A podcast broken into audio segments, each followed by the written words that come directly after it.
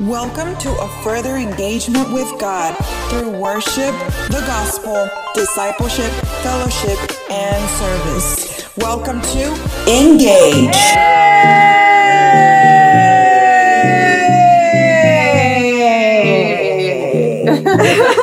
Everybody, welcome welcome to Engage. Engage. Bienvenidos. Miau, miau, miau. Este, vamos a hacer rápidos saludos Sí. porque Hoy tenemos. La semana- ustedes saben, La ¿ok? semana pasada nos quedamos en un tema Nos muy quedamos interesante. en un tema muy interesante y queremos continuar, queremos aprovechar el tiempo, así que vamos a dar saludos rápidamente a todos los que nos escuchan, a todos los escuchar. Y este no es efecto.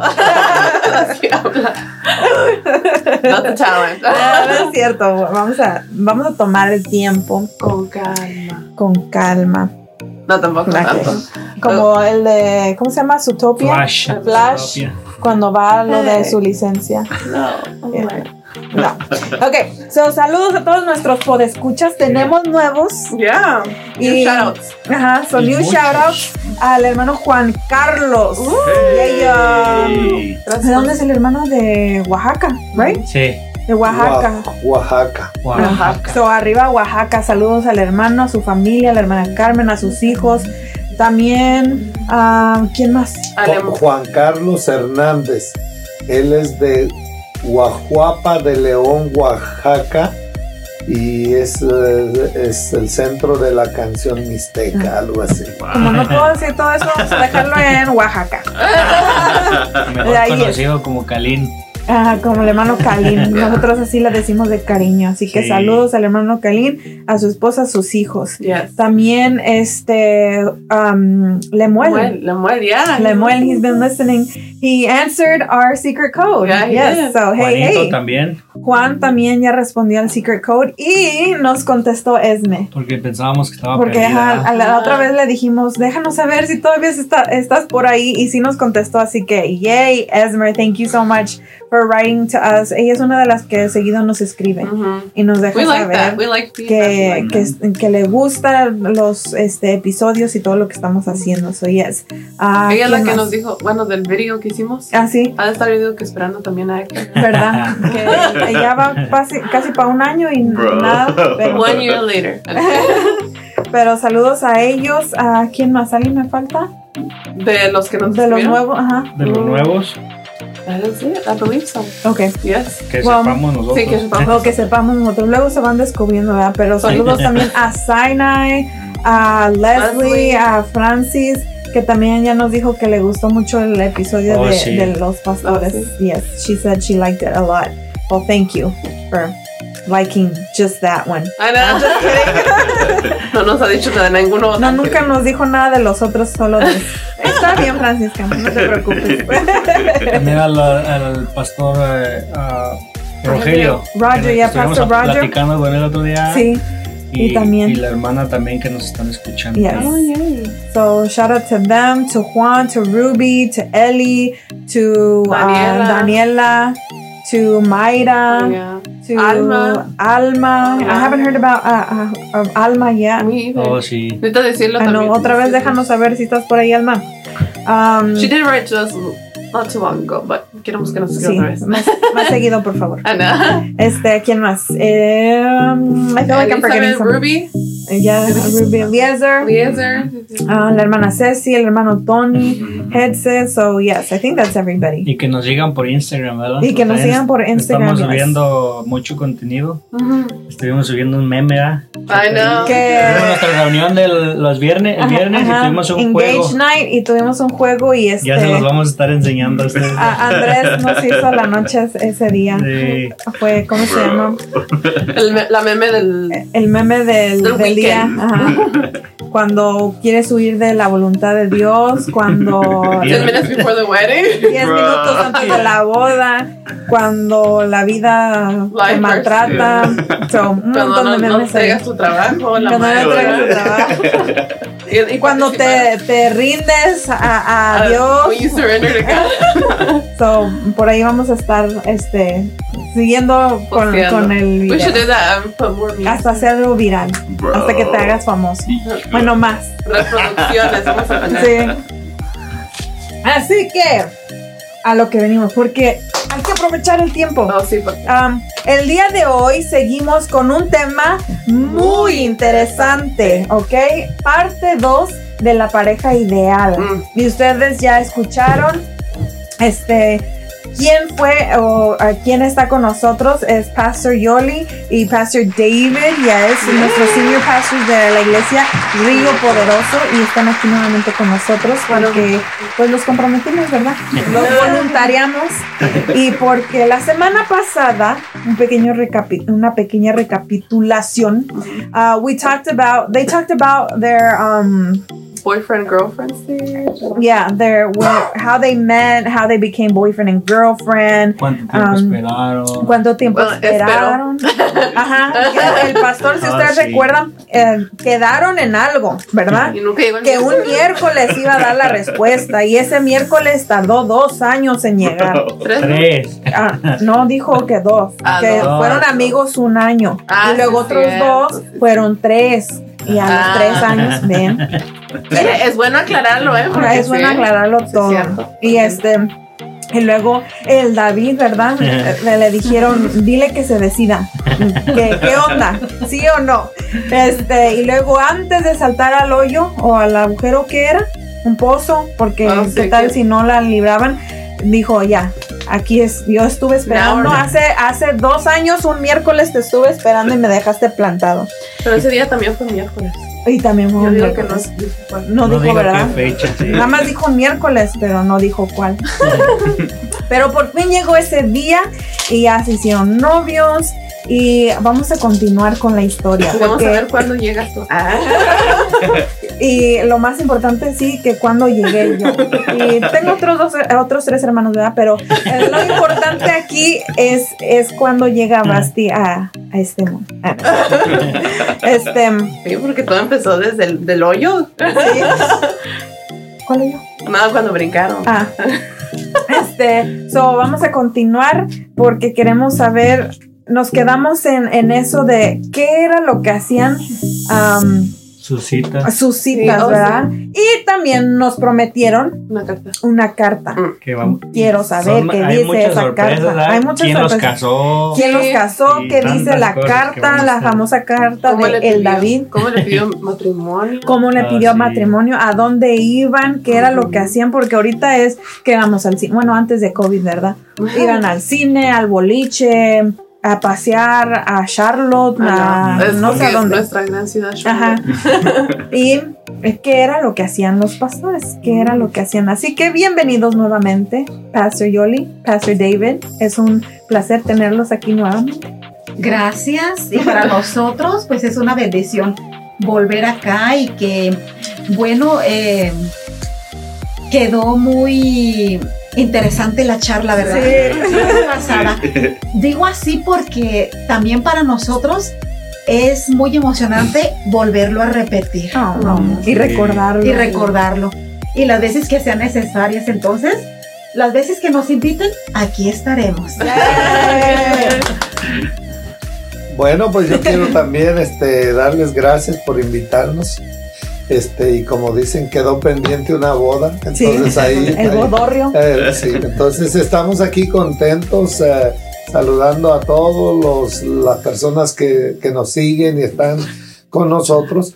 Y pues estamos muy felices porque ah, el estar platicando de esta experiencia y todo, la mente como que se regresa para atrás y, y a pesar de que han pasado tantos años, se vuelven a venir momentos Sí. tan especiales, tan especiales que ya en su momento lo vamos a tratar, pero por ejemplo, eh, en una ocasión nosotros vivíamos en una, en, un- en una ciudad que, bueno, mi esposa, la ciudad de Uruapan, Michoacán, México, y entonces este, a- a- en ese entonces había un grupo musical cristiano que se llamaban Los Tremendos Galileos.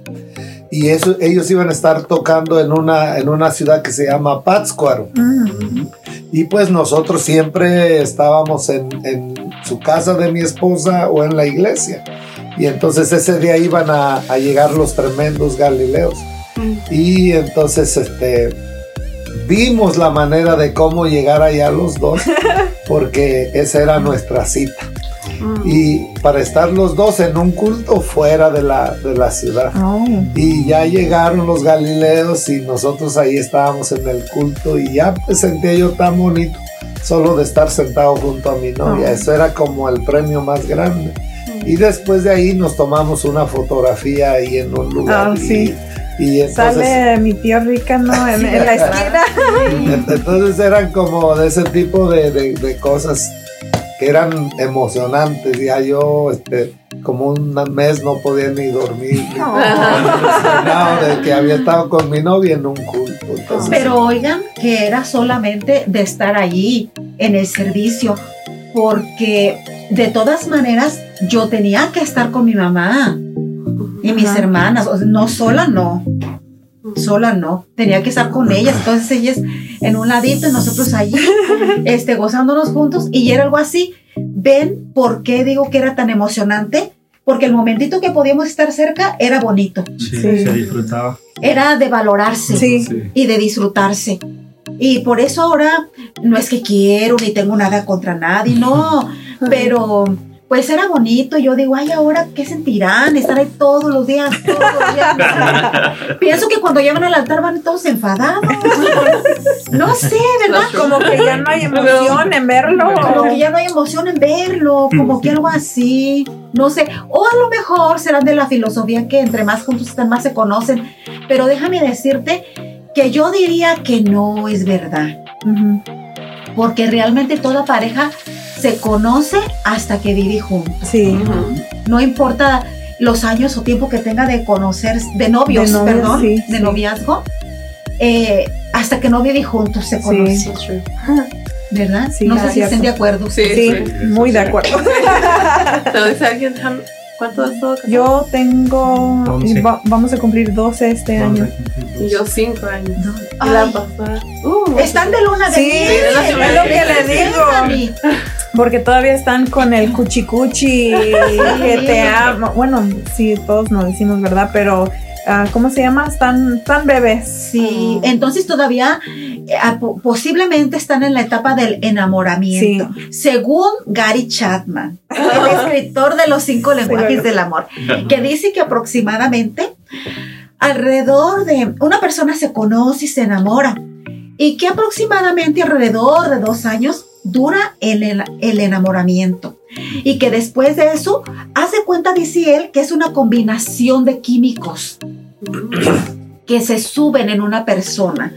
Entonces, hagan de cuenta que una persona está como sedada.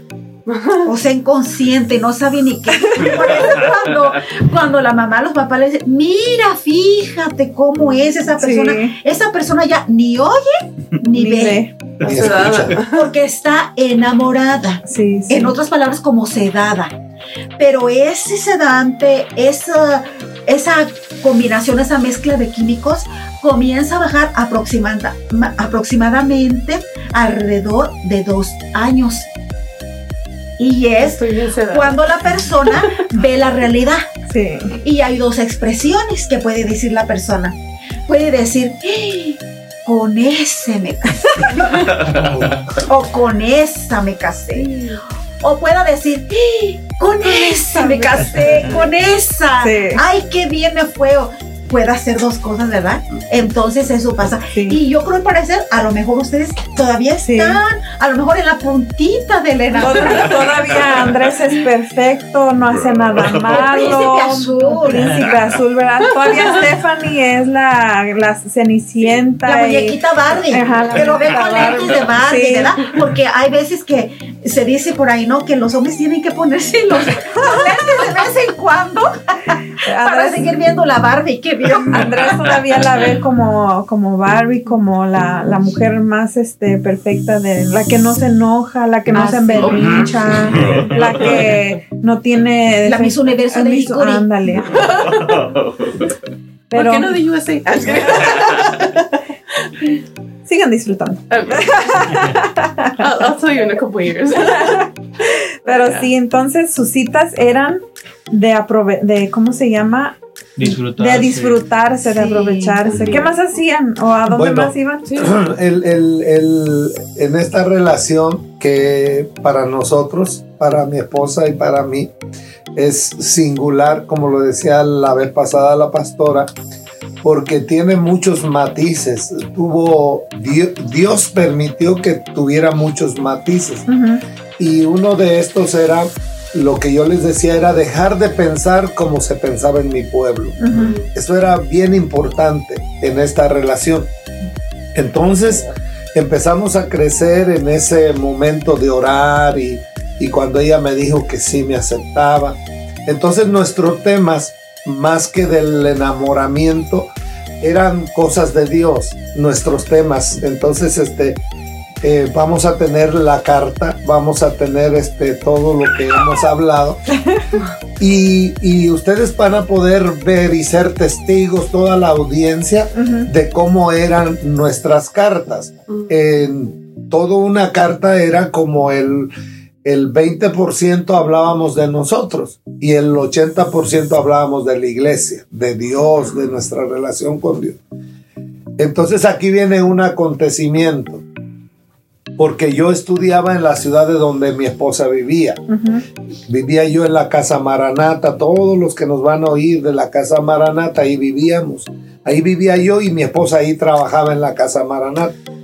Pero yo estudiaba lo que es el high school, lo que es la preparatoria, aquí el high school, digo preparatoria ya. Yo me gradué en la preparatoria y ya no pude seguir estudiando ahí porque la escuela donde yo iba a estudiar estaba en Morelia en otra ciudad. Y entonces yo tuve que irme de la ciudad a la ciudad de Morelia. Oh, wow. Y ahí ya tiene otra, otro matiz. Porque yo viví en la ciudad de Morelia y mi esposa en la ciudad de Uruapan. ¿Es como una hora? Es como, no, para ese entonces era como tres horas. Oh, wow. Ahora no, porque ahora hay autopistas. Antes no, eran carreteras y pasaba uno horas ahí. Entonces, ahí empieza a tener nuestra relación la primer, este, ¿cómo se llama? Prueba de fuego. Ajá. Porque yo ya no vivo en la ciudad donde vive mi esposa. Y ahora nuestra relación se convierte en esas cartas que vamos al ver después. Porque no había ya la manera de que yo pudiera estar cada ocho días con ella. A veces pasábamos semanas sin vernos y solamente eran cartas. Eran, eran cartas. Pero había algo muy bonito porque mi esposa se había graduado en una escuela de corte y confección y ella tenía unas fotos y me regaló una foto.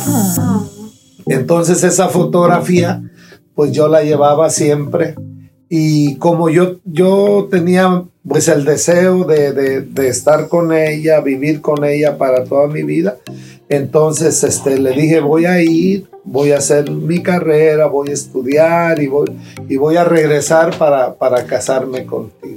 Y entonces en eso giró todo lo que yo hacía en la ciudad de Morelia y siempre sirviéndole a Dios y siempre aprendiendo cosas. Entonces nos veíamos a veces, no sé, cada cuánto, ¿Qué será? ¿Alguna vez al mes? una vez al mes.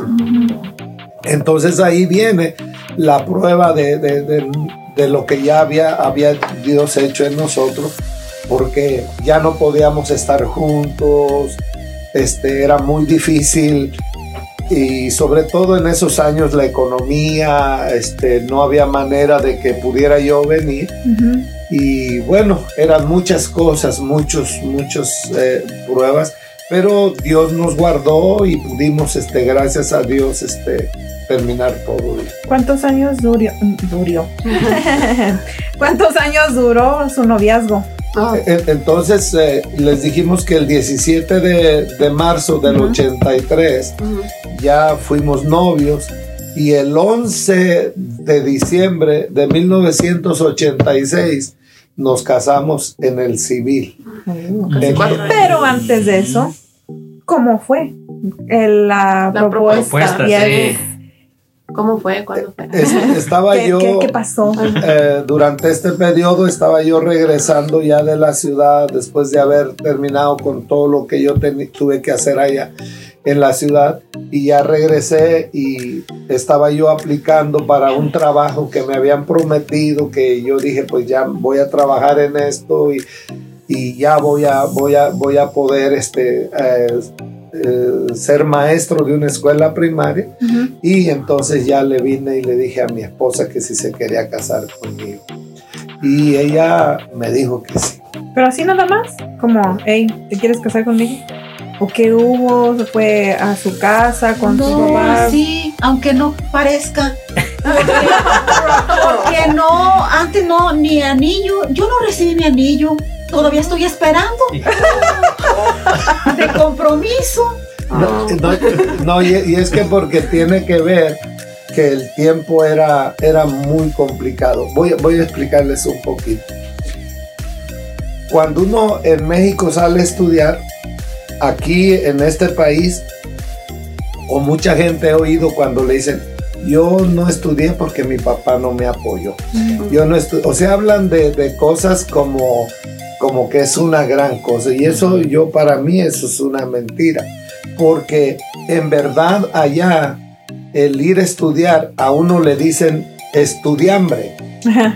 Porque en realidad uno no tiene nada, nada, nada. Entonces precisamente había momentos cuando yo no podía ir a verla a ella y no porque no se podía, porque había autobuses que iban cada ocho días, todos los días, pero no había la manera de cómo ir a verla. No había la economía, no, las cosas no se, no se podían dar. Entonces no era como, como que comprar un anillo, no podía comprar ni un libro, no podía comprar ninguna cosa. Un día les voy a explicar algo. Un día, este, yo le prometí ir a verla a, a mi novia y no tenía cómo pagar el autobús para ir a verla. Y entonces se me vino a la mente este, subirme al tren y esconderme en el tren. Pastor. Y entonces para tomar el tren, yo tomé el tren en Morelia. Y entonces este, había un, un amigo mío que se llamaba Germán, me prestó unos tenis. Y había, y había otro amigo que le decíamos el chilillo, me prestó, me prestó una playera y yo ya dije, ahora sí, ya voy bien presentado. Y me subí al tren y me fui por el tren y cuando llegaban a buscar yo me iba para otro vagón y así para entonces de ahí me fui hasta Uruapan y, y cuando yo llegué a, a la casa de ella me tocaba como cuánto de distancia cuánto tiempo Está caminando lejos, como una, Una hora. hora. una hora, del- Una hora. de donde me dejó en la estación del tren a donde ella vivía Oh, wow. y entonces yo llego y pues ella era una muchacha de ciudad, de, de- acostumbrada con una vida diferente. Y entonces me dice, vamos a ir a tomar café con mis amigas. Y yo empecé a sudar, porque yo no tenía dinero, yo iba con la mente de llegar a su casa y estar con su papá, como era así. Ahí no pagábamos nada en la banqueta, mi suegro tenía una banqueta así, entonces yo ahí me sentaba, ¿no? Y ahí nos sentábamos los dos, mi esposa tejiendo, platicamos, luego salía mi suegro y ya hablaba con él.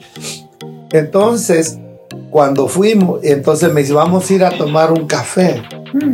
Y yo empiezo a pensar, Dios, ayúdame, sálvame de este. y entonces ella invitó a sus amigas y fuimos a un restaurante, una cafetería que se llamaba La Ronda.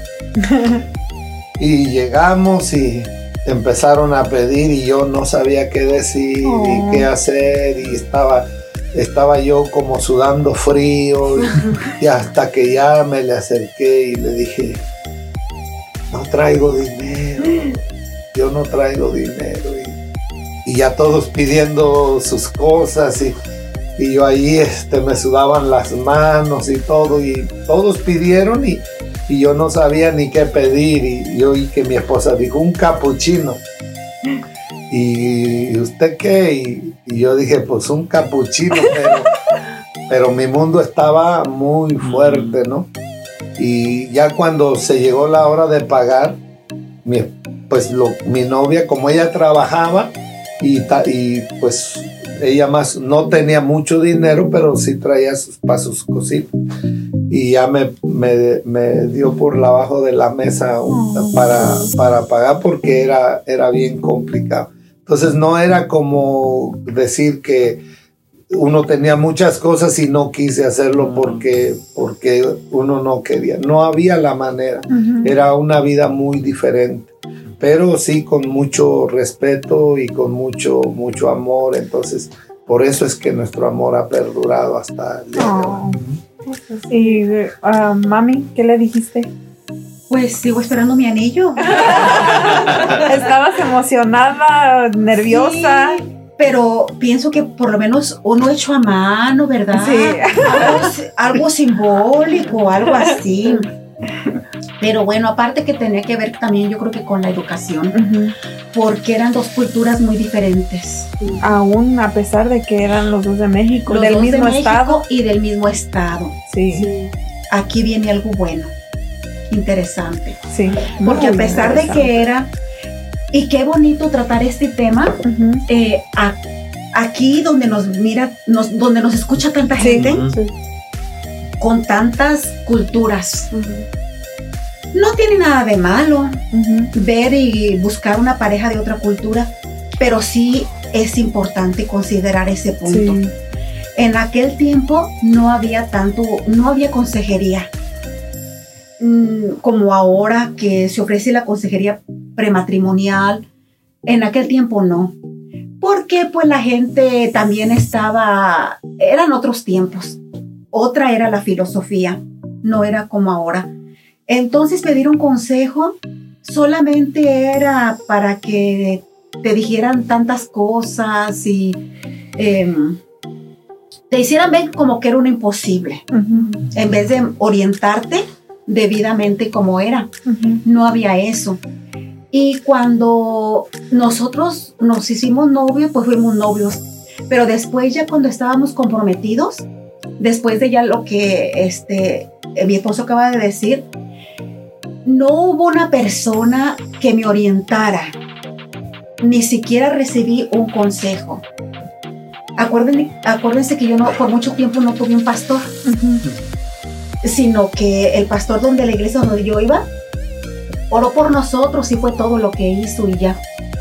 Pero yo nunca tuve un pastor que me orientara ni que me aconsejara sobre este punto tan importante como es la cultura. Ni siquiera a mí se me ocurrió pensar por lo mismo de que yo iba a unirme con una persona de una cultura, costumbres, principios, valores muy diferentes a los míos. Y que en algún momento, aunque uno no quiera, resulta, sale a la luz la gran diferencia que existe.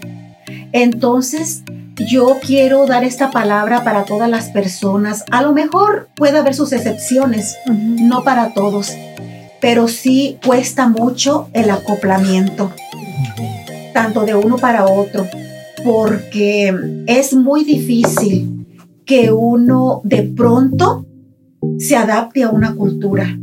Y, y que también yo creo que para la pareja le cuesta que la pareja quisiera que, que se haga todo así como su cultura y el otro también. Sí, Entonces es muy difícil y es donde se necesita la ayuda de Dios. sí. Aquí vivimos en un país multicultural.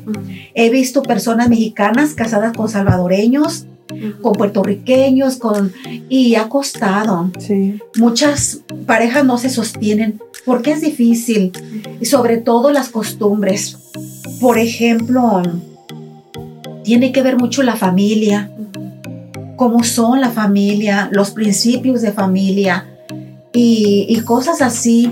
Y yo sí aconsejo a toda la juventud que, que tengan cuidado en eso y no es malo, pero sí debe de considerarse con Sí. toda seriedad.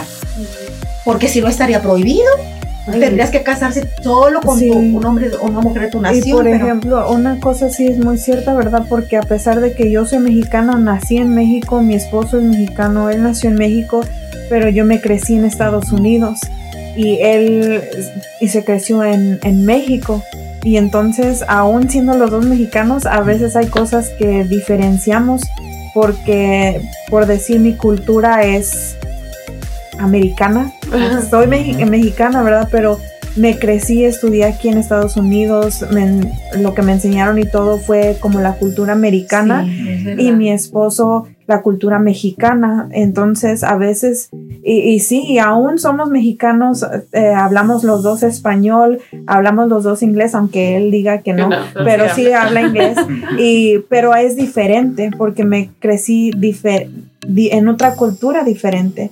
Y entonces sí tiene mucho que ver, ¿verdad? Y gracias a Dios nosotros nos, nos entendemos bien, podemos hablar y todo, pero hay diferencias y nosotros siendo igual mexicanos. Ahora imagínense a alguien que es de un país totalmente diferente, otra cultura totalmente diferente, por ejemplo, un americano con un mexicano, un... es lo que estaba diciendo la pastora, Salvadoreño, salvadoreño con mexicano o, o Guatemalteca con hondureño. Ajá. ya. So, no es que es mal, ¿verdad? Pero sí se considera porque es muy Debe de diferente. considerarse. muy sí. diferente. Los costumbres, los- Sí. las costumbres, los hábitos y ver em, pues varias cosas, sí. Y mayormente por tratarse, en mi caso, de una comunidad indígena Ujú. que hasta de lengua, Ya. Sí. De lengua. A veces yo escuchaba a la familia y hablando y hablando y hablando su lengua y yo estaba allí sin entender, pero sí, sí Sí, sabía que me estaban hablando de mí. de mi persona. Entonces, cosas así que muchas cosas bonitas, sobre todo la comida, algunas cosas que, que me gustan, pero, pero algunas que sí me costó muchísimo. Me costó muchísimo porque eh, pues siempre creí, he creído y creo que no es así conforme la Biblia lo establece, el matrimonio. Pero bendito sea Dios, estamos hasta acá y ahora pues ya tenemos tantos años de matrimonio. Pero para mí, en mi caso, fue una escuela, porque hoy puedo aconsejar a varias personas, sin duda alguna. Sí. La otra vez, no me acuerdo en qué episodio hablamos de eso, de cómo Dios nos permite a veces pasar a nosotros por ciertas Sí. situaciones, porque sin saber, Dios nos lo permite a nosotros para la ayuda o beneficio de otra persona. Ajá. Y en el momento, pues no, uno no lo entiende, pero ya después te das cuenta y dices, oh, Oh, yeah. por eso Sí. Dios me permitió a mí, para yo así poder ser de bendición para o- o- otra persona. Ajá. Sí, por ejemplo, es muy importante considerar los principios de la familia, porque hay, hay, hay familias donde pues no es de mucho cuidado, hablando de separaciones, divorcios, no. Por ejemplo, hay gente que tiene familias que tienen su filosofía. No, hija, no te preocupes, si no funciona con fulanito te buscas otro no te martirices, ¿para qué sufres así? Entonces son diferentes. Hay otros que mero se da de familia que donde no les interesa, no tienen valores, no tienen principios en cuanto al respeto al matrimonio. Para ellos son libres, siguen siendo libres, pueden tener amigas, amantes, otras mujeres, porque para ellos eso es así. Otros no les interesa, eh, bueno, son tantas cosas, pero nosotros como hijos de Dios sí debemos de buscar pensar en una persona y mirar cómo es la familia, cuáles son sus principios, cuáles son sus costumbres, para que en algún momento, pues la decisión está en la persona, lo que hablábamos eh, hace un momento, ya enamorada, no ve nada, ni oye nada. Sí. Pero esta palabra le puede ayudar a alguien para que ya cuando tenga su matrimonio y le llegue a pasar una cosa así, piense y cómo va a luchar, cómo va, va a estar ahí con esa batalla, porque es una batalla.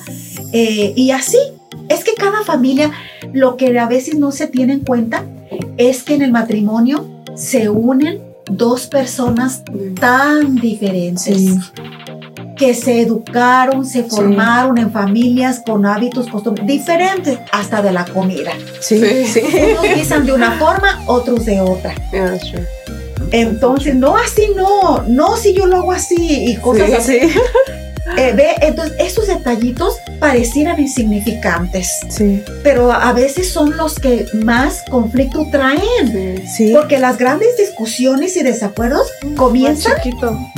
A veces Sí, he oído que hasta de la luz, porque alguien está acostumbrado a apagar la luz o dejar la luz prendida o de la pasta de dientes, que alguien la deje, otros lo, les gusta taparla, ir, irla recorriendo por cosas Por- ah, pequeñas, exacto. pero son algo que hacen mucha Una diferencia, diferencia. Sí, sí, sí. Entonces. Ahora pues, imagínense ya cuando eh, eh, estamos hablando ya de los hijos, de que no lo vamos a educar así, Yeah, no de que así, o de que no como mi mamá me enseñó, Yeah. como mi mamá me enseñó, como mis papás. Y entonces es donde, como decía el pastor la otra vez, ¿verdad? Pones tu base y dices, decides cómo vas a ok. Tú ahora, ya dejando Sí. atrás lo de tu familia, las costumbres, cómo es que Dios establece cómo debemos de educar a nuestros hijos y seguir la base que es Dios y ya sí. no nuestras El problema costumbres. es que para esa edad a veces uno está muy inmaduro Sí, y no tienes la madurez suficiente para ver tantas cosas sí, y cómo quieres llevar. Y la verdad yo creo que le ha pasado a todas las parejas que al principio y se va aprendiendo a vivir juntos. Sí.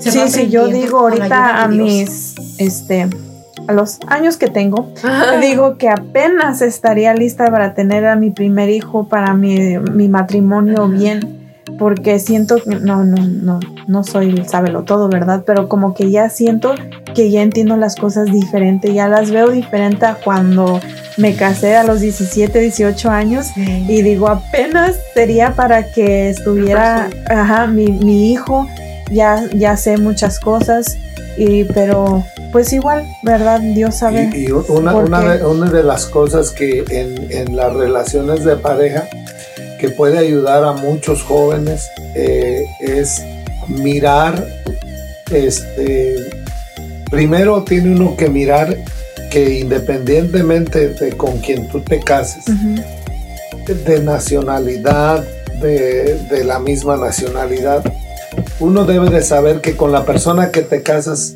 es de otra cultura. Así sea de la México. misma calle, Sí. el mismo Sí. pueblo. Porque en cada hogar, en cada familia se tienen costumbres. Sí, sí, Son, son costumbres diferentes. Aún sea, por ejemplo, en el caso de mi papá y mi mamá, ellos son de la misma región, de, la misma, de la misma área, pero son diferentes regiones. Y mi mamá tenía costumbres diferentes a mi papá. sí, Entonces, basados en eso, mi papá no se casó con una mujer extranjera, ni, pero aún así eran diferentes. Sí. Ahora, el asunto, cuando uno dice cómo, cómo le puede poner uno el trabajo, nosotros vivimos en un momento, como ya lo decía la pastora, donde uno no tiene como alguien que te dirija alguien que te oriente. Nosotros por eso aquí en Río Poderoso intentamos dar estudios, Sí. intentamos dar cosas para que la gente tenga herramientas. Pero nosotros nos creamos en un evangelio, primero donde todo era pecado. Segundo, donde, donde no eran, por ejemplo, errores que yo cometí. Yo nunca tuve a alguien que como pastor me dijera, esto tienes que aprender. Tienes que aprender esto, esto es así, el amor es así, la relación es así. No, de ninguna manera. Lo único que yo hasta, hasta el día de hoy, en lo que pude hacer, es poner todo el entusiasmo basado en lo que yo he aprendido para, para la relación. Entonces, este, de ahí en adelante, uno ahora lo que hace es leer libros, bu- buscar como cosas que, que le van dando a uno. Pero, por ejemplo, voy a, voy a poner un ejemplo. ¿Cómo tú sabes que has avanzado? ¿Cómo tú sabes que estás creciendo? Por ejemplo, cuando nosotros vamos a una iglesia y decimos, dice un hermano, ay, pastor, vieras qué fu- esfuerzo hice para venir a la iglesia. Tuve que dejar el carro nuevo y me vine en el carro viejo. Esa persona está viendo que está haciendo un esfuerzo grande basado en su concepto que tiene de lo Sí. que es esfuerzo. Pero vas a otro lugar y dices, hoy es una persona que dice, ay pastor, este, eh, llegué un poco tarde, hice un esfuerzo, pagué dos taxis para llegar a la iglesia. Ya estás mirando que los dos están hablando de esfuerzo, pero uno, el, el segundo dice, pues no nada de esfuerzo, ir con carro y todo. Sí, sí. El otro ya lo está viendo de otra manera, pero hay un tercero. El tercero dice, ay, este, perdón que llegué tarde porque caminé 10 cuadras para llegar a la iglesia. Entonces, cada uno hace esfuerzo, pero cada uno lo ve diferente. Pero cuando uno va, por ejemplo, a Perú y llega gente a un culto y estábamos en un culto con mi esposa y dijo el pastor, esos que están ahí caminaron casi cuatro horas para llegar al culto. Wow. Entonces, ¿cómo comparas a los que caminaron cuatro horas? Sí. ¿Y cómo comparas al que, que al, se vino en carro. al que se vino en carro? Entonces, eso es algo muy difícil de entender. Por ejemplo, yo como de una cultura indígena, haber hecho cambios para otros que no, han, no son indígenas y que no, nunca han sido indígenas, No lo entienden. no lo entienden. Piensan que es muy poquito lo que he hecho, pero son tantas cosas. Porque es romper con muchas cosas. Eh, oh, Primero me imagino que con la costumbre que traían de familia, que una romper pues con la relación me imagino que tenían con, con tus papás, de que ellos no estaban acostumbrados así del idioma. ¿Por qué? Si para los que no saben, el pastor habla tres idiomas. Yes. He's trilingual. Yes, he's trilingual. Habla este su eh, que es natal el tarasco. Eh, él tuvo que aprender a hablar español. No, el español no es el- su primer idioma. Y pues dijo, "Mm, ¿por qué no le echamos otra, verdad? ¿Por qué no aprendemos a hablar inglés? Y así que él habla tarasco, eh, español e inglés. Y su idioma natal, ¿se dice así? Es el tarasco. Purépecha. Purépecha, yes. So, um, I'm praying. ajá, ¿verdad, Andrés? Sí. Oh, porque, Oh, sí, eso también es lo porque no, ¿lo hemos dicho? No sé. No, que no. Andrés también es este ah, purépecha. Sí. A él también habla tarasco. Son Usan cerca? cuando he praying. Ajá, Pero mirikuri chakaya. ajá. Pero utas. A ver. Ah, A ver, traduce. Quiero decir que, que todavía hablo tarasco, pero se me está olvidando un poco porque, este, pero lo entiendo muy bien. A veces le ha pasado que nos está hablando y, y habla, ¿cómo se llama en español? Luego ah, dice algo en inglés y termina en tarasco. Tarasco. Le entienden las dos partes, pero al final ya no. Sí, a- al final me pierde. Bueno, y, y entonces ahí es donde uno ya uno se sienta Ujú. y uno va- ve la distancia. Y eso ya uno solo con Dios, ya uno se sienta y dice, ¿yo qué he tenido que hacer? Y ves, ves a uno que dejó su carrito. Y dice, no, ese no ha hecho nada ves a otro que, que tomó dos taxis. Y dices, ah, eso tampoco. Ves a otro que, una que caminó. Y ya cuando tú empiezas a ver y dices, aprendí otro idioma, aprendí otra cultura, aprendí esto, tuve que aprender a comer, tuve que aprender, por ejemplo, eh, cosas que no, yo no las aprendí de niño y que todavía hoy me cuesta mucho. Por ejemplo, una de las cosas que a mí me cuesta mucho, yo cuando como me mancho mucho, me mancho mucho y, y puede ser que es algo que para muchos dicen, ¿y eso qué? Ok, pero ¿por qué? Porque yo me mancho mucho, porque a nosotros nos enseñaron a comer con, la, con el plato aquí y con la No tortilla aquí, no en mesa. Y entonces, desde chiquitos así, para muchos, que por ejemplo, cuando yo les puedo decir de Perú que había hermanos que caminaron tres, cuatro horas, pero nosotros que estamos aquí en Estados Unidos, ya, ¿eso qué? Porque Sí. no lo han vivido.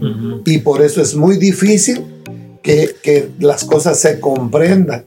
Hasta dónde Dios nos ha llevado y cuando ya Dios te muestra desde dónde te sacó y cómo Dios te lleva hasta el lugar donde tú estás, entonces ya Dios lo único que hace es revelarte y te dice todo lo que yo he hecho contigo. Sí. Entonces por eso, este, porque luego viene lo de la boda. Entonces viene lo de la boda, que para, por ejemplo, mi esposa al casarse conmigo, era como una boda como ellos lo hacían en, en- en su ciudad, como era costumbre. Y la boda de ella era ir y hacer las cositas, todos las- los arreglos que se hizo en la boda, mi esposa los hizo con su mano, cortó. Pero la boda para mí significa una lucha una lucha terrible, terrible, porque había que cortar cosas que se hacían en mi pueblo y enfrentar, tuve que enfrentar cosas. Eso no así, eso no se hace así, eso no lo vamos a hacer así. Eso, y muchas cosas que no pude, porque por ejemplo, cuando ya mi esposa salió de la iglesia, este, la que era la pastora de la iglesia, Ajá. este fue y le puso un rebozo como era costumbre. Y, y- y- y mi- aquí, ¿verdad? Una, Pues sí, pero nadie me explicó. Te decía la pastora, no, yo no tengo frío. Sí, no, nadie me dijo que me iban a poner nada. Te digo que nadie me aconsejaba nada. Entonces salimos de la iglesia, alguien vino y me puso, y yo no, no, no entendía nada, nadie me explicó. ¿Qué es un rebozo? Rebozo. Yo no Como- era rebozo, ¿eh? No sabía lo que is it like a like como la tela esa, que el pedazo de Bro, tela how do you largo not que know te en rebozo is? I don't know. I just confused it with the. Oh, perdón. Ah, es que algunos le llamamos chal, Lo como este No. que tengo es como un chal, Uh-huh. pero ese Ya ve que am- amarraban también a los bebés así ¿no? con el Ajá. Oh, okay, I get it now. Okay, yeah. Bueno, ahí es donde está la, ahí está la cultura. Como el hermano que sí entiende que es un rebozo y ella que no Pero entiende. Esteban y no entiende que es un rebozo. Ves hasta detallitos chiquitos, ¿verdad? Que pequeños que no. Y fíjese, estamos hablando acerca de cultura. Imagínense ahorita que pasa más en estos tiempos, ¿verdad? Que los cristianos se están casando con otras personas que no tienen el mismo ideología o entienden el mismo acerca de Creen Dios en algo o en otra religión, para ponerlo así. Imagínense qué lucha debe de haber ahí. Sí, ¿verdad? muy diferente. Y siempre hay uno que como que predomina, ¿no? Como que te jala a su Oh, religión. Sí, Como sí. lo contábamos la, la semana pasada el pastor que Oh, contaba. That was a shirt. Bueno, pues entonces este Pero sí, entonces la, la, Yo, yo quedé la con boda. el rebozo. Yo quedé con el rebozo. ¿No tiene una foto con el rebozo? ¿O Yo se lo quitaron? No, pues es que yo dije, no, no, no, yo me quería así solamente y no, no, pero creo que alguien me lo quitó. Ajá. Okay. Alguien me lo quitó y lo guardaron y luego me lo entregaron, pero ahora conservo mi rebozo. Ah, no. Eh, eh, le llamaban rebozo de bolita. de los más caros. Oh, Eso sí, wow. pero tengo mi rebozo. Ese que, que me lo pusieron aquí, que me lo entregaron después, Si todavía lo tiene entonces. lo tengo. ¿Y ese por qué lo ponen? Sí, no? ¿Qué es la costumbre? ¿Qué quiere decir No sé. A, a todas las Nunca me explicaron. Hasta la fecha. Hasta la fecha. Sí, Hasta la fecha eh, entonces mientras pues mi esposa ya iba muy contenta, ya todo, yo iba muy contento. El, el momento de yo estar ahí, yo estaba como entre la espada y la pared. Este, quería que ella estuviera muy feliz, muy contenta. quería que mi familia estuviera muy contento, pero estaba pensando a qué horas van a hacer algo que no le va a gustar a ella y en qué momento ella se- no se va a sentir bien. Y, y entonces e- ese, ese, esa... Pero no, no le explicaste cómo No. en mi cultura se hace esto y eso. O como sentarse antes de la boda como novios y decir, mira, así va a ser la boda, esto y esto sí se va a hacer, esto no. Pla- No, como planear. Imagínate la inmadurez. Pero yo digo Sí. que ahora es bien importante que todas las parejas deben de hablar de todo. Sí. De eso es De muy todo. importante, Sí. yeah. ¿Cómo vamos a hacer todo? Hasta de los hijos. Sí. De todo deben de hablar. Es bien importante. Yo sí aconsejo y les diría, y ahora personas que se acercan a mí para pedir consejería, yo les digo, y no basados en mi experiencia, no, simplemente yo considero que es muy importante mirar todas estas cosas que pueden traerte una infelicidad eh, después Ujú. Y que si aprendes desde un principio a tratarlos, a hablarlos, eh, todo será mejor. Porque yo digo ahora, ¿por qué nadie me explicó? Ni siquiera me explicó que yo tenía que caminar por la calle. Por todo el pueblo. Sí, Sí, lo ¿no? hizo, ¿verdad? Sí, pero nadie me explicó eso. Yo con mis tacones, imagínate mis zapatillas en el pedreguero. ¿Cómo crees que zapatos? ¿Ves? Como eso. Créeme si alguien me hubiera dicho, tienes que caminar después, pa- porque Pero se acostumbra Pero para que todo el pueblo te vea. que caminaran en todo, Porque esa era una costumbre de mi pueblo. como para Todos los que se presumir casan, como para lucir. que la gente sepa que ya se casó y que es un nuevo. Pero si me, mira, por ejemplo, yo digo, si a mí me hubieran explicado eso, ok, yo llevo una changlita Sí. y al salir de la iglesia me quito mis zapatillas, mis tacones y me pongo mis Porque zapatillas. saliendo de la iglesia porque de hicieron la el recorrido. Y yo, ok, ahí les doy ¿Y era, era largo el recorrido? Sí, sí, sí, muchas cuadras. a ¿Eras de, 20 de cuadras. la iglesia Rosa de Sarón? No, ¿Dónde no, no, no, era de la de una iglesia que le llamaban la Loma Linda. Es hasta casi apegado de un cerro hasta la casa donde nosotros Wow. vivíamos. Porque Son conozco el recorrido de Rosa de Sarón a la casa. Es de- como tres veces de- más que eso. De. Oh, wow. Sí, Y ves, y entonces también como lo del rebozo, porque nadie me explicó. Sí. Mira, cuando tú salgas de la iglesia, aquí se hace eso, pero me tenían que explicar un por qué. No nomás ayer una cultura sin fundamento. Entonces yo tenía que saber por qué. Surprise. Mira, yo puedo imaginarme, ¿será porque con el rebozo era para que, qué? Ah, no. ¿Me convertiría en señora? Ah. ¿O porque era, Porque quería decir como, que... por ejemplo, aquí en Estados Unidos decir? hay uno, una tradición que se hace que es um, Jump the Broom, que es una escoba que se da por ge- de generaciones y la decoran muy bonita y esa escoba tiene generaciones dentro de la familia y se la van pasando a cada nuevo matrimonio. Entonces, cuando ya dice, por ejemplo, el pastor dice, bueno, y ahora los declaro marido y mujer y se dan el beso y todo y ahora les presento al señor y señora de tal y cuando hacen eso se toman de la mano y tienen que saltar sobre la escoba. Ah, Ya, entonces pero eso algo con entendimiento. Sí, por, Tiene por- un porqué. por eso digo, a lo mejor era algo así como Sí. de... Pues hasta la fecha nadie Bueno, explicó. ya que Entonces, mira, espérame porque quiero que te des cuenta cómo me Yo- sentí yo. Aquí tienen que levantar la mano para... ¿Cómo me sentí yo? Porque salí de allí y todo, y toda confundida. Porque una mujer nomás vino y me puso ese trapo acá encima y todo. Y yo, ay, no, no. Pensé que, no sé ni qué me imaginé. Y pudiste haberte visto mal. Ah, Mal. sí, sí. me, me pude ver mal de que yo, co- ¿por qué hice eso? O tal vez era hiriente Sí. Para- ellos. ajá. Yo no sé, pero no era mi culpa, ¿verdad que no? No, no, no. No era mi culpa porque nadie me explicó. Y cosas como esas, como ese de caminar, porque estamos hablando de la boda, ¿verdad? Y ya sí hubo muchas cosas bien bonitas. Este ¿Fue, fue, ¿Fue la boda en su pueblo? sí en su pueblo de mi esposo. Pude ver por ahí un video, no sé quién nos mostró un video en la casa, donde la, la famosa peluquería. ah, en la todo eso fue, fue la boda, en la parte de atrás, Sí. las ollotas de comida. Yo tengo mi video Sí. oh, de mi boda. Ajá, Sí. tengo mi video. Se los Sí, vamos a mostrar aquí en un podcast. Sí, nosotros lo vamos a ver y ustedes se lo Perdón, imaginan. Sí, yo allí lo un tengo. comentario. Ah, y es y entonces así, así ha sido nuestra experiencia. Pero qué escuela, ¿no? De la vida Sí. para Sí. poder ser ayuda a otras personas Sí. y poder bendecir a otras Bueno, personas. y se quedó con algo. Una de las cosas que nos prometieron era hablar sobre quién los casó. Ok, Ah, pero va- e- este, es importante esto que yo le voy a decir. Por ejemplo, si alguien me pudiera, me hiciera a mí una pregunta, a ver, pregúnteme. Si tuvieras que corregir o, o tuvieras que corregir o pudieras corregir algo de tu matrimonio, ¿qué sería? A ver, pregúntenme. Si pudiera usted, pastor, cambiar algo, corregir algo de su matrimonio, ¿qué sería? Bueno, aquí va la respuesta. Aquí va la Yo hubiese esperado más años en casarme.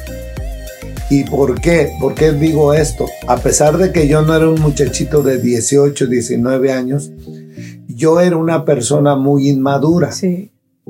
Entonces, yo hubiese sido, yo creo que eh, ya llegar al 100% en la felicidad si yo me hubiera casado a los 30 años Sí. con la misma mujer y en las mismas cosas, pero en otras circunstancias. ¿Cuál es el problema? Lo que mi esposa está diciendo tiene mucha razón. Le doy el 300% de, de, de- de razón. ¿Por qué? Porque ella se estaba casando con un hombre que la amaba mucho, que la ama mucho, que la va a amar mucho y que se va a morir amándola mucho. Pero, pero, con un hombre muy inmaduro. Inmaduro, ¿por qué?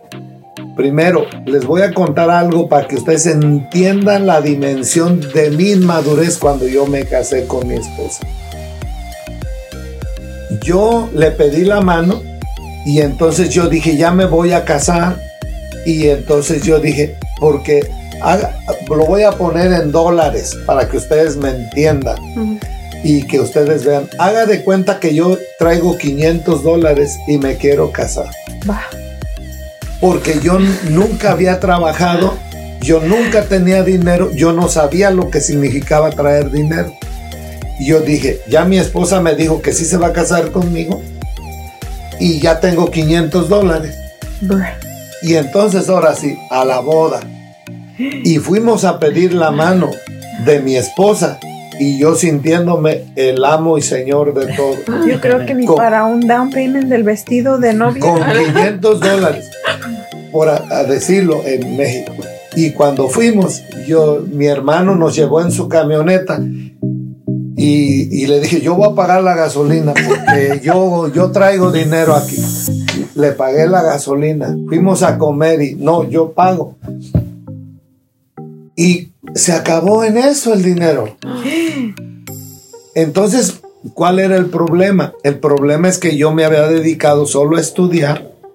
Yo nunca viví con una familia. Yo viví en una casa del estudiante donde vivíamos puros jóvenes desastrosos. Nadie le enseñaba a nadie, nadie hablaba con nadie. Ahí era un desastre, esa casa del estudiante. Yo con quién iba a aprender. Y entonces cuando vine yo a casarme, yo tenía ideas muy absurdas, muy, muy peligrosas en, en cuestión de, de- de la vida. Entonces ya cuando me casé y cuando empezaron a decir que tanto para la comida y que tanto, yo empecé a sentirme día con día más chiquito. Y cada día y llegó el momento donde ya este, yo me sentía bien humillado y, ya estaba comprometido, ya todo estaba, estaba encaminado y enfrentarle, enfrentarle porque ya no había manera de cómo echarse para atrás. Y entonces ahora, todos los momentos después de, de consecuentes a ese momento, yo empezaba a tomar decisiones en esa inmadurez. ¿Por qué? Porque yo estaba aprendiendo una cultura diferente y llevar un, un matrimonio en una cultura diferente y luego empezar a dirigir una obra con todas esas inmadureces. Entonces, ¿qué es lo que sucede? Eh, venía una cosa tras otra, tras otra, tras otra. Y si no hubiese sido por el amor de Dios que te había puesto en nosotros y por la experiencia bonita que habíamos tenido con Dios, hubiésemos fracasado como matrimonio.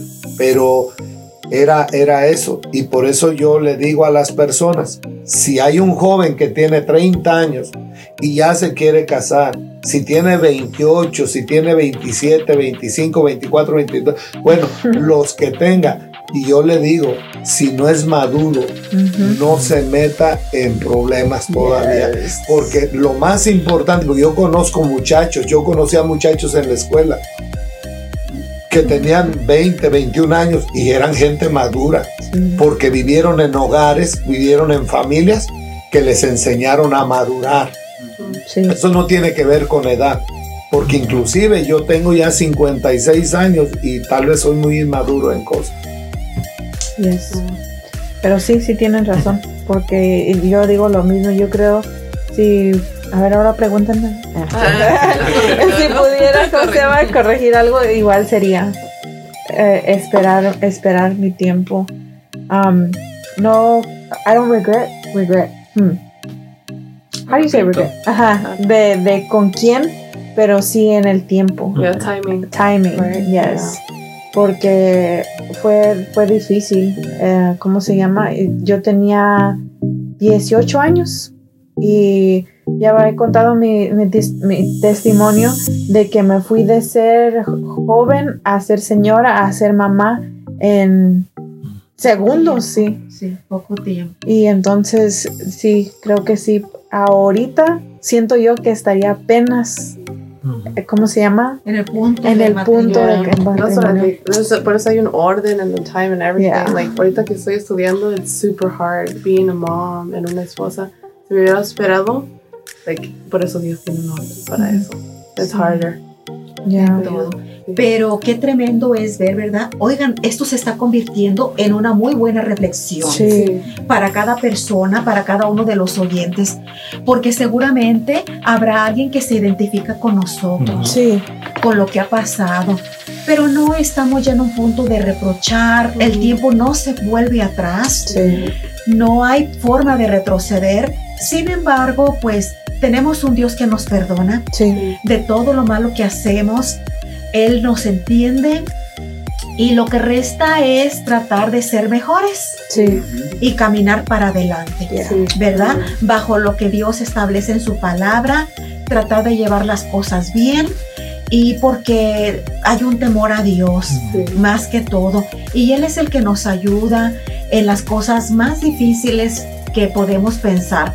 Nuestra historia en realidad es muy extensa, que no Sí. terminaríamos. Porque ahora se me preguntará a mí qué haría yo, pues en primer lugar, yo creo que le pensaría para ir en un pueblo de una cultura tan diferente a la mía. Pero sin embargo, no me arrepiento porque allí Dios, en su plan perfecto, estaba que sería mi escuela. Tal vez si yo no hubiera ido, no aprendería. Cada que yo voy y piso esa tierra, piso esa área, más bien veo cómo Dios me muestra todas las cosas de cómo comenzó mi vida y dónde me tiene ahora. Y he- ha habido ocasiones que yo cuando voy, estoy allí, que en el ambiente de familia y todo, termino llorando. Porque Dios me habla cada vez. Dios me habla cada vez. Y que a pesar que estuve en un pueblo muy difícil, ya no en cuanto a familia, pero en cuanto a cultura, porque era un pueblo donde se, se practica mucho el ocultismo. Entonces yo pude ver cuántos dardos eran enviados del mismo enemigo, del diablo, a mi vida, a mi familia. Y que sin embargo, en vez de estarlo viendo así de otra forma, veo qué grandioso ha sido el poder de Dios sobre mi vida, sobre mi familia, que nos ha guardado y nos ha sostenido y por eso estamos aquí hablando y compartiendo el día de hoy. Sí. Y puedo decir que no hay dardo del enemigo que sea más grande que el poder de Dios sobre tu vida. Sí. Así que ora a Dios, busca a Dios, pide consejería. Es muy importante, pide consejería y piensa muy bien las cosas. Algunas personas dicen, es que no, no me voy a casar con, él, con la familia, yo con él, con ella. No, hijitos, no, hijitos, es un paquete. Yes. Quieras o no, es un paquete. Los algún día los vas a ver, algún día vas a estar con ellos y vas a ver que a veces son personas con un estilo de vida muy Yes, diferente sí. al tuyo. Y más, por ejemplo, los hijos son sus familias, es su familia, Claro. tienen que Y no es compartir. que los rechazas, no es eso, no es. Es que a veces son estilos de vida con principios muy diferentes a lo que las sagradas escrituras enseñan. Y ahí sí, quien sea, tienes que poner un stop. Sí, Ahí sí, sí, ahí sí. Y allí solo la autoridad del Señor te ayuda. sí. Algo que estaba ahorita diciendo de la consejería, que sí, muchos piden, entre comillas, consejo, pero casi, casi diciendo, solo venimos a avisarles y prácticamente eso. Y decimos, pastores, que queremos consejería, pero en, o- sí, casi diciendo, solo les venimos a avisar, ya tenemos el día, la fecha, lo que queremos hacer, pero es solo para avisarles.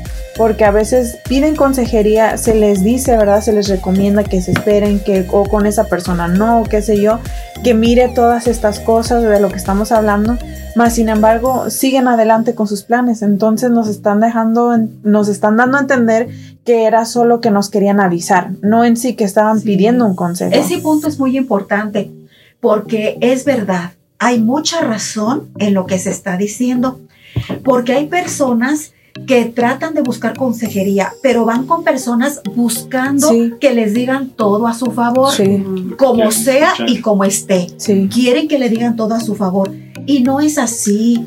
Es que la consejería nos ayuda para mirar la realidad. sí, Además, no estamos en un punto de, de decir de la consejería donde se te va a decir qué vas a hacer y y que no. no. La consejería se trata de ponerte las cartas sobre la mesa. Y el que elige es la persona, el aconsejado, es el que toma la decisión. Es, yo siempre uso la ilustración como de un partido de fútbol, ¿verdad? Los Sí. jugadores solo pueden ver lo que está dentro de la cancha, más sin embargo los, a- los que damos consejos somos los espectadores de afuera, que estamos Exacto. viendo qué movidas puedes hacer, quién Wow. está de delantero, quién está de defensa, quién está abierto para que pases el balón y puedan meter el gol o qué sé yo. Pero muchas veces am, los que los jugadores solo quieren hacer lo que ven dentro de la cancha. Más Sí. sin embargo, pues los que los espectadores lo que queremos hacer es ayudarte a que veas ¿Qué movida te Sí. conviene? qué movida te verdad. conviene. Por ejemplo, yo ahora que ya un poco más avancé, más así, más, eh, perdón, eh, más ah, veo las cosas de- de otro, desde otra perspectiva de la vida, puedo decir, yo creo que si yo tuviera una otra boda Ah, ahí en el pueblo, yo lo haría bien bonito. Porque haría todo al estilo purépecha. Oh. Creo que pondría, porque a mí me gusta mucho lo de la artesanía. Yeah, Oh, sí. yeah, Ustedes han visto mis blusas, Sí, que sí. son de allá, Sí, yo mis que aretes, buzo. que son de ese pueblo. Me encantan muchas cosas, pero más bien yo lo que me refiero como principios y todo Sí, eso, sí. ¿verdad? Yo creo que yo haría todo purépecha, así, pondría manteles de colores, Sí. usaría ollas con flores. Yes. Ah, ¿me un sí. estilo así bien bonito y que hubiera un mariachi tocando. ¿Cómo se llaman los viejitos? Bueno, Los viejitos, me encanta la Pues el novio está. Pero La to- danza. todavía podemos preparar la de, la de oros. Que el Sí. Señor nos permita Porque llegar. ya, Entonces, ya fue el de 25 El y de ese estuvo muy 25. bonito. Ya, estaba muy tiempo. Sí, Pero Sí. falta el del el 50. Pero Y es- Que las conservo, riumas nos ayuden. conservo este, mis dos vestidos. Sí, Mi en, primer el- vestido que en la usé. boda de, lo, de plata, De plata. tuvo el- su, su vestido y no puedo creer que like, cabía ahí. que cabía allí, parece de En el muñeca. En el maniquí. Las personas que decoraron el, el salón Sí. pensaron que yo había arreglado el vestido, pero les dije no. Si por primera vez lo estoy poniendo en este maniquí y quedó exacto. Así que estaba así la Sí. cintura. La cintura, increíble. Yo misma me asombro. Cuando dice que era así, es chiquito. Sí, yo creo mi hija, Ah, mi sí. hija Joy está como Posiblemente De esa medida de Sí. porque estaba muy delgadita, muy esbelta. sí. Eh, Este, para los que no me conocen, pues no es que estoy ahora. sí, es lo que iba a decir tampoco. es que está así, ¿verdad? Sigue siendo esbelta, sí, pero era aún más. Más, esbelta. sí. Entonces mi vestido quedó exactamente en el maniquí. Y yo lo puse allí y puse el saco de mi esposo. Sí, también, sí. Sí, tengo fotos bonito. de eso. Y tengo y conservo el otro vestido de bodas de plata también. Pero, pero ¿quién nos casó? Bueno. Oh, sí. Ah, tenemos que decirlo ahora en esta vez. Sí, Ah, bueno, en ah, esta bueno. vez fue, este va a ser el código secreto de este. ¿Quién casó a los a los pastores? Cuando, cuando ya este, estábamos platicando con, con mi prometida de, de casarnos, nosotros nos casamos en, en mi pueblo, en Cherán, el 11 de, de diciembre del, de 1986. Pero ella no se quedó en mi casa. Ella se regresó a la casa de sus papás. Eso fue todavía. solo por Eso civil. fue en el civil. Ya legalmente era mi esposa, pero ella no se quedó conmigo. Pero el día de la boda, ¿se acuerdan que les contamos que ella y yo nos conocimos en una casa? Sí. En la casa Maranata. Ahí vivía la familia de la hermana Leola. Leola Speaker, Tomás Speaker, Juan Speaker, Sandra Speaker y yo Speaker. Eran los Speaker, le llamaban. Joy. De ahí, Joy, salió, de ahí el- de ahí salió el nombre para mi Sí. nieta. Sí. Porque mi mamá nombró a, a mi hija Joy. Ah, Joy. Oh, Bueno. so. Entonces ellos tenían una casa hogar y yo vivía ahí. Y ahí vivía el hijo de la hermana Leola, el hermano Tomás, con su esposa Debbie y con su hijo Daniel y con su hijo Benjamín. Ellos ahí vivían.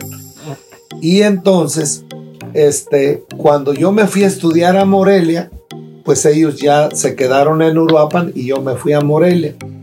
Pero uno, un año tal vez después de que yo me fui, supe que los hermanos Speaker estaban en Morelia, pero ahora ya no solamente estaba Tomás, sino que estaba Juan Speaker y estaba Tomás Speaker, estaban los dos hermanos levantando un centro en Morelia.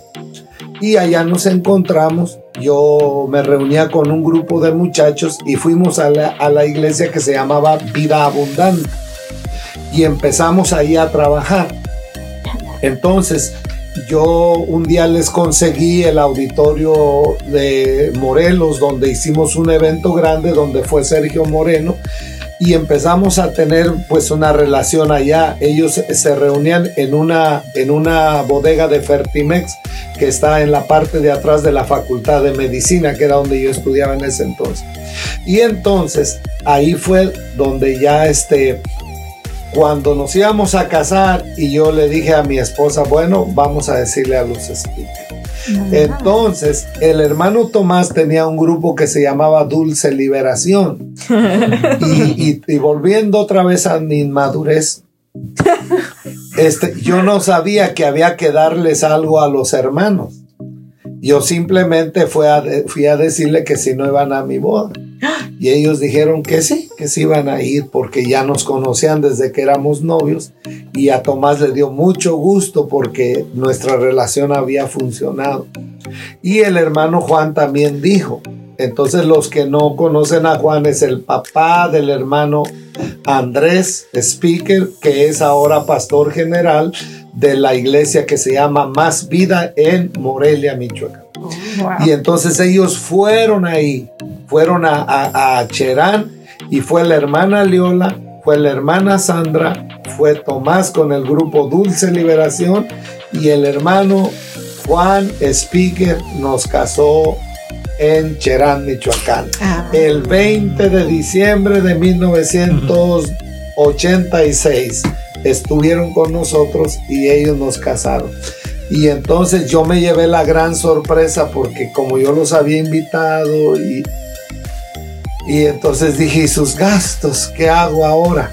Pero ya iba yo a hablar con el hermano y dije, a ver qué hago por aquí porque le iba a decir y, y Tomás vino y Juan vino y dijo, hermano, este, quisimos estar contigo y no solamente este, fueron a mi boda, me llevaban una ofrenda Wow. y ellos me dieron una ofrenda y también nos llevaron el La palita para el pastel Oh, yeah. de plata y uno lo trajeron de España. Wow. Sí, yo mantengo muy buena relación, comunicación con el hermano Tomás Speaker. Nos saludamos por ahí, este, este, este España, y ya le da mucho gozo. Ojalá que pueda escuchar este podcast. Sí. Ojalá que sí, Sí, a Tomás. sí. Y Debbie, la esposa de Tomás, ella en las noches ahí en la casa Maranata, ojalá que lo escuche, hay que mandárselo. Compartir. Porque Sí, me decía sí. Debbie, me decía Debbie, David, Pat San Lucin para Queen. decía. y ella aprendió a decir eso, que Sí, decía, apaguen las luces para realmente- dormir. Oh, wow. Marcaron nuestra vida. con el ministerio. Yo le dejo saber al hermano Tomás que él fue el instrumento que Dios usó y que ha sido una bendición él para mi vida y ahora lo que hago. Que aunque ellos no conocen nuestro ministerio que tenemos aquí, pero un día yo le dejé saber que Dios lo usó a él y él fue el que me trajo el mensaje de salvación para mi alma. Sí. Ok. Y muchas Pues gracias sí. muchachos Sí. por esta oportunidad. Muchas Pues ya gracias. saben el código secreto, quién fue que, quien casó a los pastores, ¿ok? Ahora el pastor Andrés Ajá, Speaker Ajá. era un niño. El que cuidabas. No, er- era, ellos eh, vivían en Lázaro Cárdenas, pero vi- venían a visitar a su hermano Juan- eh, Tomás Ajá. a Uruapan. Ok. Y traían a Melissa, su hermanita, y eh, a él, pero Andrés era un niño de siete añitos, seis añitos, eran chiquitos, Ajá. Que Sí. jugaban wow. con la pinta. jugaban con la pinta. Oh, wow. Tenían un Una perro. perra que se llamaba Ah, ok. así pinta. Pero sí, así que Wow. en la tercera parte, ¿verdad? Este tendremos la carta. la carta. carta. Este, en este episodio eh, nos prometieron muchas cosas, pero quisimos tener quién los casó en este episodio y en el tercero y último que estarán con nosotros Sí. por ahorita. Por ahorita. Este, nos traerán la carta y ahora sí, to- lo que todos estábamos esperando, ¿verdad? El día que llego yo.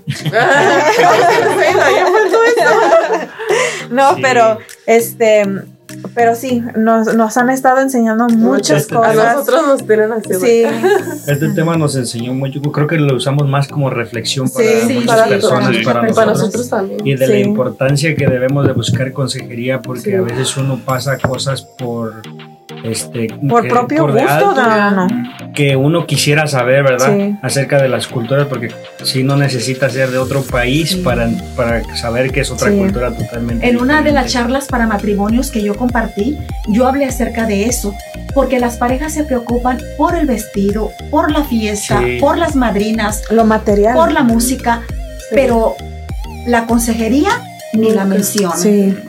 Y debería de ser lo principal, Sí, debería sí. de ser lo principal. Así que los esperamos para la próxima ¿De qué semana, hablando? este, para la tercera Y parte. los que se van a casar a la consejería. los Sí. Sí, y los que se van a casar, están pensando en casarse, primero vayan y busquen consejería de verdad, ¿ok? No nada más lo Al que amigo. ustedes quieren Bueno, escuchar o al amigo, no. Busquen a alguien ah, profesional, Y a ahí alguien... vamos a dejar los, la información de los pastores porque los pastores son consejeros profesionales, Sí. eh, trabajan con um, social services de, de aquí de, Del condado. del condado para que ustedes puedan ir y, bu- y buscar esa consejería, ¿verdad? Los que están en esta área y también internacionalmente pueden llamar, pueden escribirles. En la descripción de este episodio vamos a dejar la información de los Su- pastores su. Urbina Sí. su correo electrónico y a toda su información para que ustedes puedan escribir si tienen alguna pregunta, duda, algún consejo,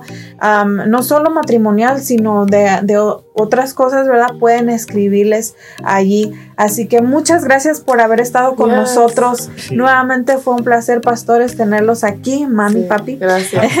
Muchas gracias. Y los esperamos para la tercera parte, tercera y última parte, ¿verdad? En este, en este mes estamos sacando solo los podcasts los días viernes Oh, sí. porque queremos que disfruten estos Sí, podcasts. porque son extensos y queremos que disfruten Sí. de estos episodios. Así que los esperamos para la próxima semana donde ya sabemos de Sí. qué vamos a estar hablando y será algo muy interesante. Bye.